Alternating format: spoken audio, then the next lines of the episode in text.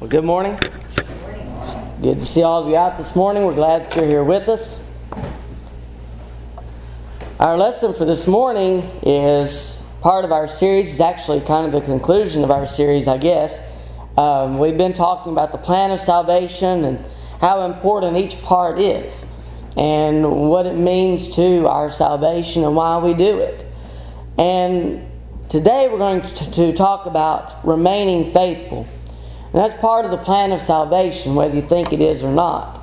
Um, we know what we must do to become Christians, especially now that we've studied it. We know what we need to do. We know that we must have faith. We must hear, we must believe the gospel in order to do anything in regards to obedience. And we also understand the importance of confessing that faith and why we do that. Certainly, we're told in Scripture that we must confess that we believe Jesus Christ and we believe Him to be the Son of God.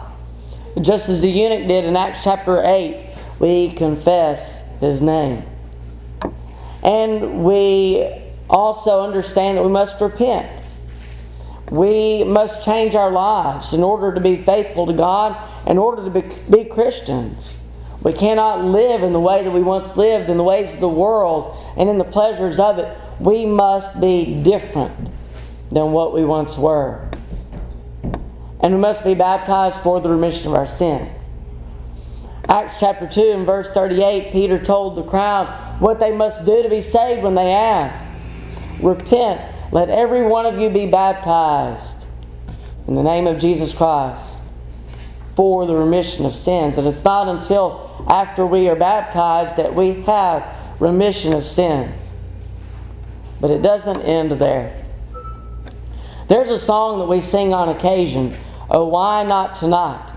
And I'm not particularly fond of the final verse of that. Because at the end of the final verse it says, Now the work is done. I don't agree with that. I don't think that the work is done once we have become Christians by any means. But we are taught in Scripture that we must remain faithful. And really, I believe personally that once we have become Christians, that's when the work is only started. The work is only begun. As we look at this lesson today, we are talking about remaining faithful to God. Once we've become Christians, We've done those things we must do to be in Christ. But it's not enough to be in Christ. We must also remain in Christ. As we study the Bible, we notice that there are many examples of people being commended for their faithfulness to God. And likewise, Christians today are also encouraged to live a life of faithful service. What we're going to look at in this lesson today from the scriptures, we're going to notice, first of all, how faithfulness is defined. It's hard to be faithful if you don't know what faithfulness is. We're also going to look at several examples of faithful men and women throughout Scripture and what they did in order to be faithful and be seen as faithful in the eyes of God. And we're also going to look at our reward for living faithfully. See, we don't just live faithfully, but we're rewarded for it in the end. And that's important for us to understand as well. Let's get right into our lesson. What is faithfulness? What is faithfulness? First of all, let's look at the root word of faithfulness. Let's ask the question what is faith? And we've already answered it in one of our previous lessons, but let's go back to it for a moment. Hebrews chapter 11 and verse 1 gives probably the single best description and definition of faith in the Bible. Hebrews 11 and verse 1 says, Now faith is the substance of things hoped for the evidence of things not seen. Faith is used twice in Scripture as the opposite of sight. Once, as we have seen above, and the evidence of things not seen. And another passage in 2 Corinthians chapter 5 and verse 7. Paul in that letter says, For we walk by faith, not by sight. Remaining faithful is continuing in this faith in God. Merriam Webster Dictionary provides three definitions that apply to our subject today on faithfulness. One, full of faith. Number two, steadfast in affection or allegiance. And number three, firm in adherence to promises or in observance of duty. Now, spiritually speaking, as we look at faithfulness, we understand it to be a loyalty to God and His Word. Putting faith or trust confidently in the power of God. And we can have great confidence in God, but it's something that we must put effort into as well. Now we ask, is faithfulness required of us? Now, this is something that is disputed uh, across different denominations and different beliefs and teachings. There are some religions that teach a once saved, always saved salvation. And you've probably heard of that, and the basic belief of once saved, always saved is once you've become a Christian, you can't do anything, no matter how badly you live your life, you cannot do anything to be outside of Christ. And some turn that around a little bit to say that, that if you do something contrary to God's Word, if you live a life that is not faithful to Him, then you were never a Christian in the first place. But as we look at what the Bible teaches, and it's important that we look at what the Bible teaches. It doesn't matter what I say or what someone else says. What's important is what the Bible says. So that's what we have to go by. What does the Bible teach about faithfulness? Is it required of us? As we look at what the Bible says, we see that one can fall. As a matter of fact, we're encouraged in Scripture not to fall. Peter taught us to be steadfast so that we do not fall away. Notice what is said in 2 Peter chapter 3. 2 Peter chapter 3, and beginning with verse 14 and reading through verse 18. 2 Peter 3 14. Therefore, beloved, looking forward to these things, be diligent to be found by him in peace, without spot and blameless. And consider that the long suffering of our Lord is salvation, as also our beloved brother Paul, according to the wisdom given to him, has written to you as also in all his epistles, speaking in them of these things, in which are some things hard to understand, which untaught and unstable people twist to their own destruction, as they do also the rest of the Scriptures. You therefore, verse 17, beloved, since you know this beforehand, notice what he says here beware. Beware lest you also fall from your own steadfastness, being led away with the error of the wicked. but grow in the grace and knowledge of our Lord and Savior, Jesus Christ. I understand Peter to be talking about people that were once in Christ. They were once steadfast. They were once immovable. They were once what they needed to be as Christians. Now he's telling them, Beware lest you also fall from your own steadfastness. As you are centered in Christ, as you are firmly founded in His Word, beware lest you fall away. That's what Peter's talking about. Why would he warn Christians not to fall away if it was impossible for them to fall away? We also learn from Scripture that some did fall away. Notice what is said in Galatians chapter 5. In Galatians chapter 5, and in verses 4 and 7. Galatians 5, verse 4 says, You have become estranged from Christ. You who attempt to be justified by law. You have fallen from grace. Verse 7 You ran well. Who hindered you from obeying the truth? They were once steadfast and immovable. They were once in Christ. They were once faithful Christians. But now they have become estranged from Christ. They once ran well, but now they've been hindered in their obedience and faithfulness.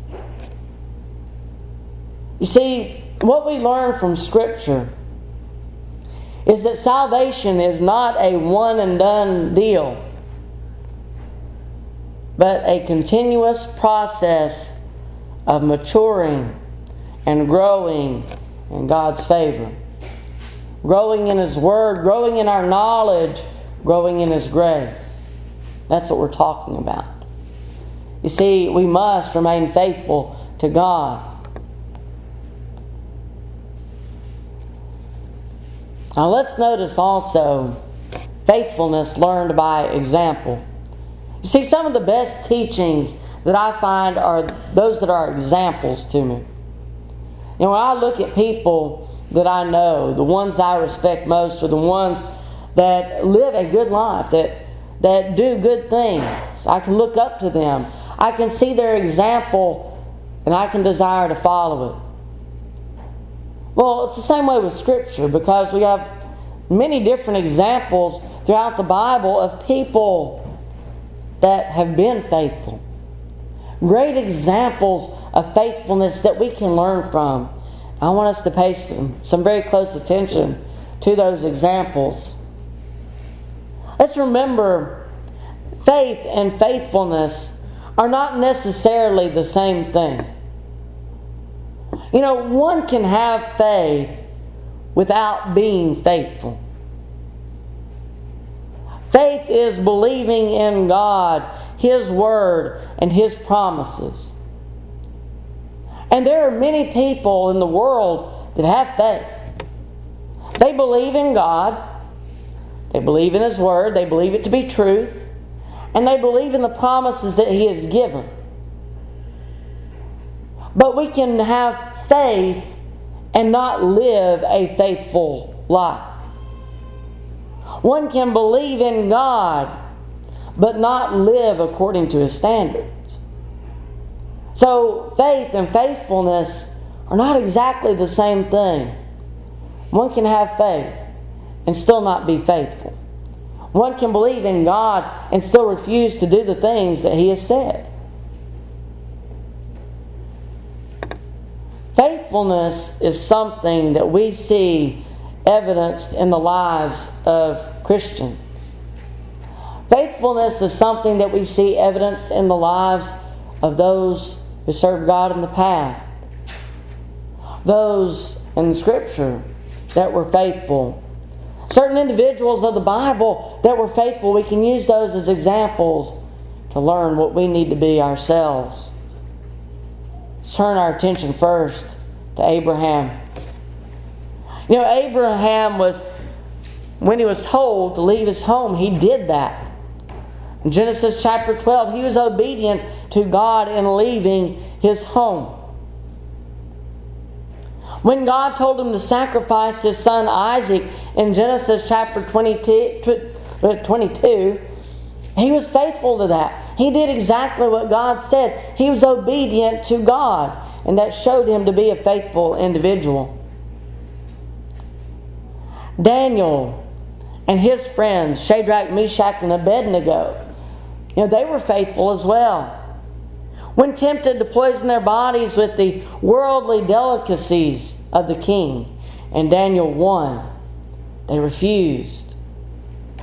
They asked for exception, and they were shown to be better in appearance than any of the other men that were there, any other other other men that, that were served these worldly delicacies. They were shown to be fairer in appearance. Shadrach, Meshach, and Abednego, in regard to their worship of only God, even when thrown in the fiery furnace in Daniel chapter 3, they still remained faithful.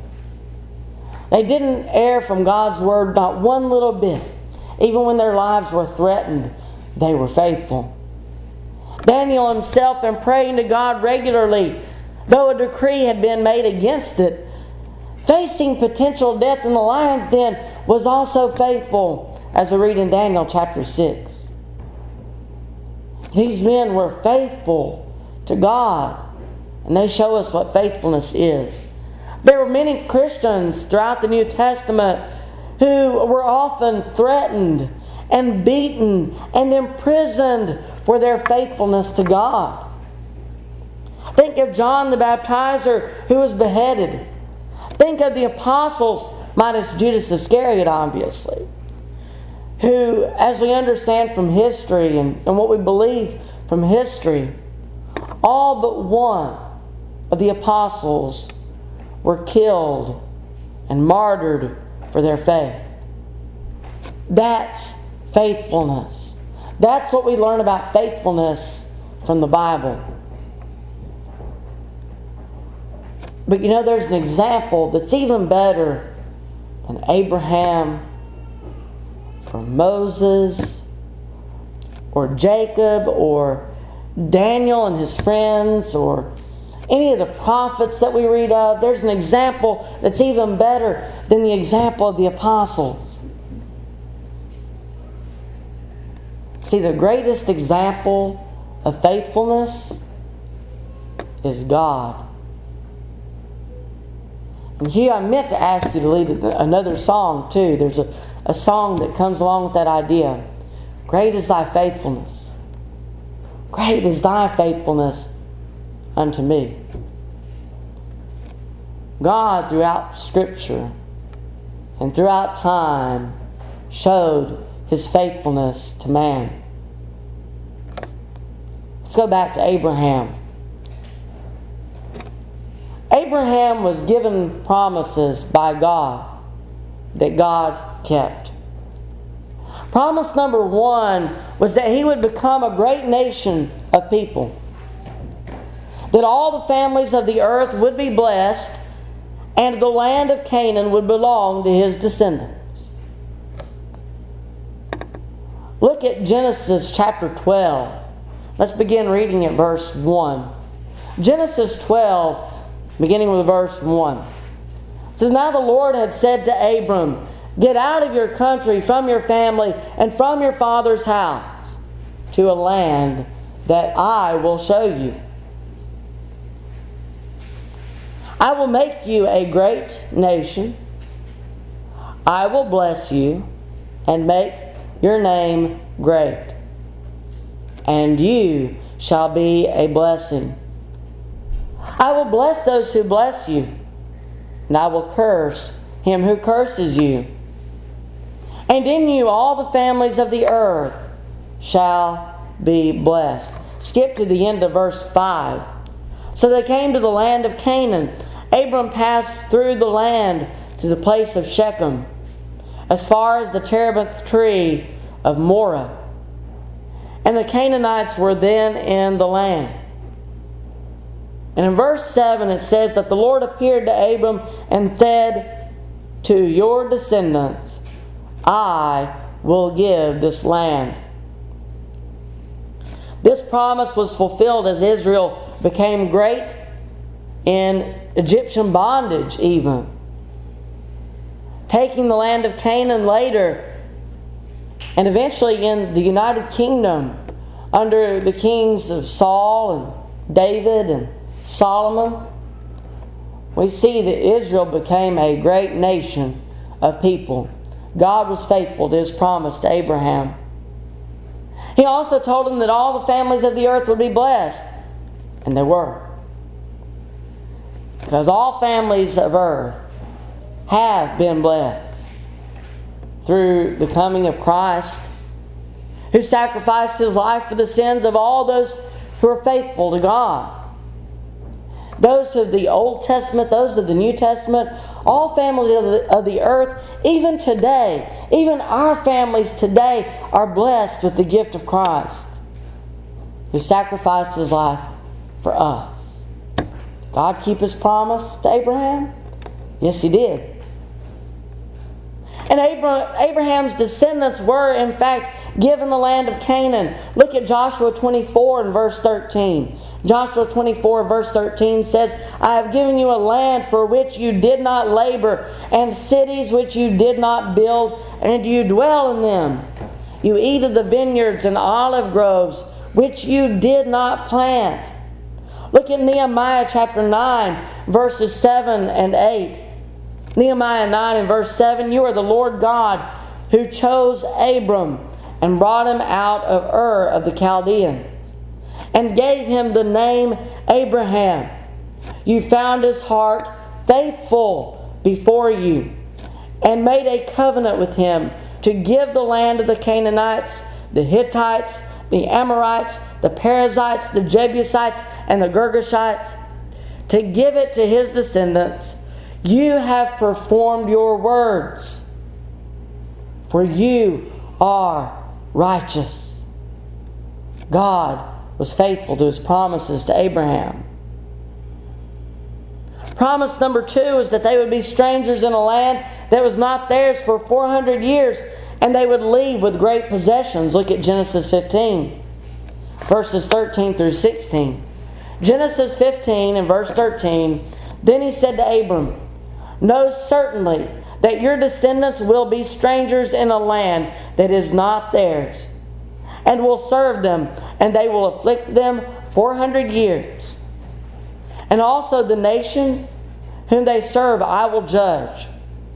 Afterward, they shall come out with great possession. Now, as for you, you shall go to your fathers in peace. You shall be buried at a good old age. But in the fourth generation they shall return here. For the iniquity of the Amorites is not yet complete they were, in fact, strangers in the land of Egypt for 430 years. Exodus 12 and verse 40. Now the sojourn of the children of Israel who lived in Egypt was 430 years. Secondly, they left with an abundance of wealth. Exodus 12, verses 35 through 36. Now the children of Israel had done according to the word of Moses, and they had asked from the Egyptians articles of silver, articles of gold, and clothing. And the Lord had given the people favor in the sight of the Egyptians, so that they granted them what they requested. Thus they plundered the Egyptians.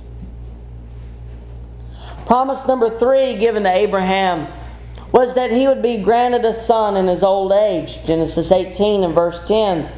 And he said, I will certainly return to you according to the time of life. And behold, Sarah, your wife, shall have a son. It was fulfilled in Genesis 21, verses 1 through 3. And the Lord visited Sarah, as he had said, and the Lord did for Sarah as he had spoken, for Sarah conceived and bore Abraham a son in his old age, at the set time of which God had spoken to him. And Abraham called the name of his son who was born to him, whom Sarah bore to him, Isaac. God was faithful to his promises to Abraham. And that's just one example. We learn in the Bible that God cannot lie. Look with me at Titus chapter 1, verses 1 through 3. Titus 1, verses 1 through 3. Paul, a bondservant of God and an apostle of Jesus Christ, according to the faith of God's elect and the acknowledgement of the truth which accords with godliness, in hope of eternal life, which God, who cannot lie, promised before time began, but has in due time manifested His word through preaching, which was committed to me according to the commandment of God our Savior. Now, because God cannot lie, we know His Word to be truth. In Jesus' prayer to God in John chapter 17 and in verse 17, He says, Sanctify them by your truth. Your Word is truth.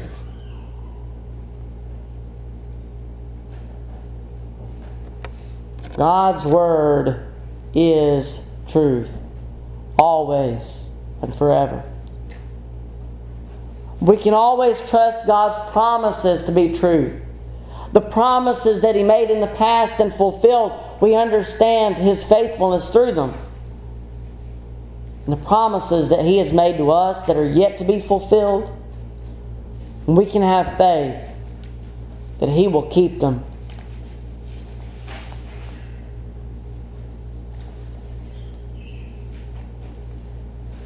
Faithfulness is not all there is to this life because we understand that at the end that we will be rewarded. So let's look briefly at our reward for faithfulness. Our reward, of course, gives us purpose. But our reward is based on our faithfulness to God. If we are not faithful to Him, then there's no reward for that. Notice what it said in Revelation chapter 22 and verse 7 and also verse 14. Revelation 22 and verse 7 says, Behold, I am coming quickly. Blessed is he who keeps the words of the prophecy of this book. And in verse 14, it says, Blessed are those who do his commandments, that they may have the right to the tree of life and may enter through the gates into the city.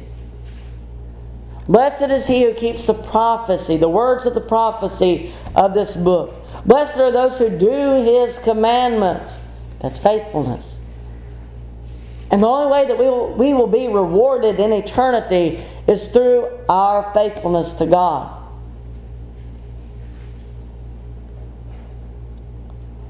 What is our reward? Our reward is eternal life. Speaking of the righteousness or the righteous judgment of God, in Romans chapter 2 and verses 6 and 7, it says, Who will render to each one according to his deeds eternal life to those who by patient continuance in doing good seek for glory, honor, and immortality. We understand that eternal life is promised to us by God. Going back to Titus chapter 1. Notice in particular what is said in verse 2 in hope of eternal life, which God, who cannot lie, promised before time began. God has promised us eternal life. And we will receive eternal life if we are faithful to Him. If we do His commandments, if we keep the things that we are told to do in His Word. And we are told a little bit about our reward in the New Testament. Notice what Jesus said in John chapter 14, verses 1 through 4.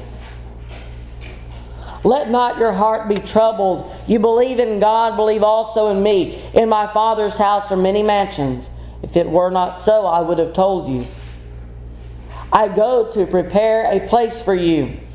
And if I go and prepare a place for you, I will come again and receive you to myself, that where I am, there you may be also. And where I go, you know, and the way you know.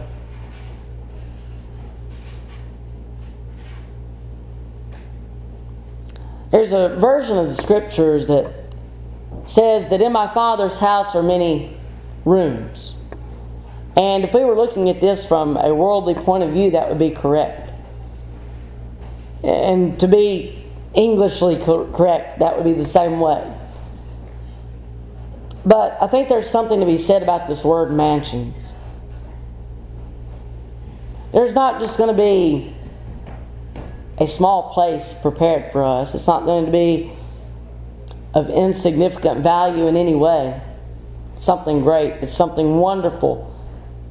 And that word mansions tells us a little bit about what heaven will be like.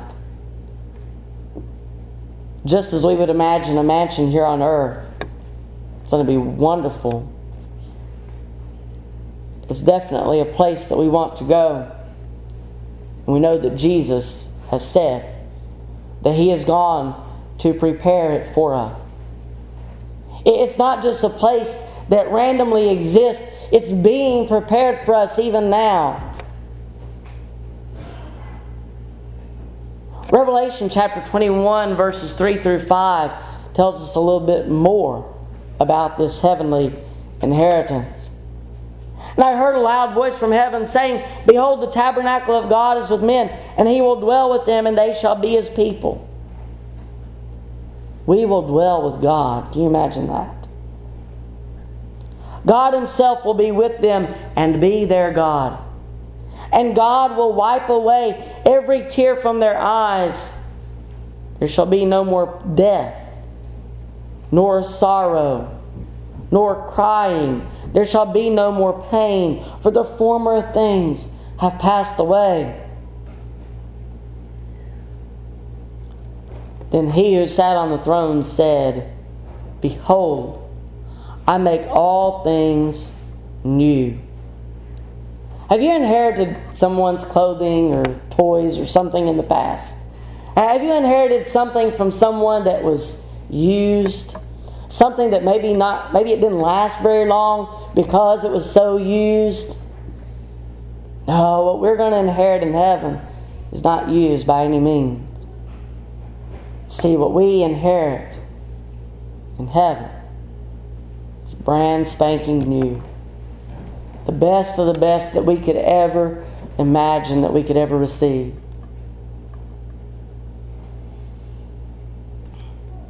It's something that will never decay. It will never rust. It will never be stolen from us. Something that is ours for the keeping.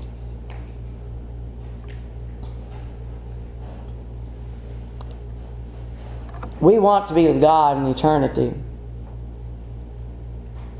But we have to know the way.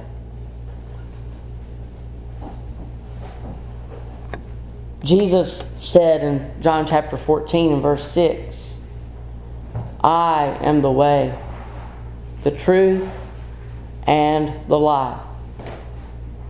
No one comes to the Father except through me except we be born again, except we, by obedience, are baptized for the remission of our sins, except we be in Christ, we cannot be with God. The only way is through Christ. The only way is by being a Christian. Not just by becoming a Christian, but by remaining a faithful Christian. We all want the inheritance that is promised to us. If you didn't want it, you wouldn't be here. I, I firmly believe that. But it's not just going to happen. It's not something that just is. It's something that we have to do something not to earn it, not to merit it in any way, but we have to be obedient in order to receive it. Why? Because that's what God told us. That's what He tells us in His Word. Remain faithful. We must remain faithful. So if you're not a Christian, the inheritance is not yours. It's something that you have to do something for. Again, hearing, believing, repenting, confessing, being baptized for the remission of sins, that's what we're told to do in God's Word. Maybe it is that you've not remained faithful. Maybe you need to return to God, rededicate your life to Him, ask for prayers on your behalf. Maybe you realize that your life has become a mess of sorts, something that you cannot take care of yourself, something that you need help with. And we always offer the opportunity, and we offer the opportunity today. If you need to respond to the Lord's invitation, it's open to you. You'll come as we stand and as we sing.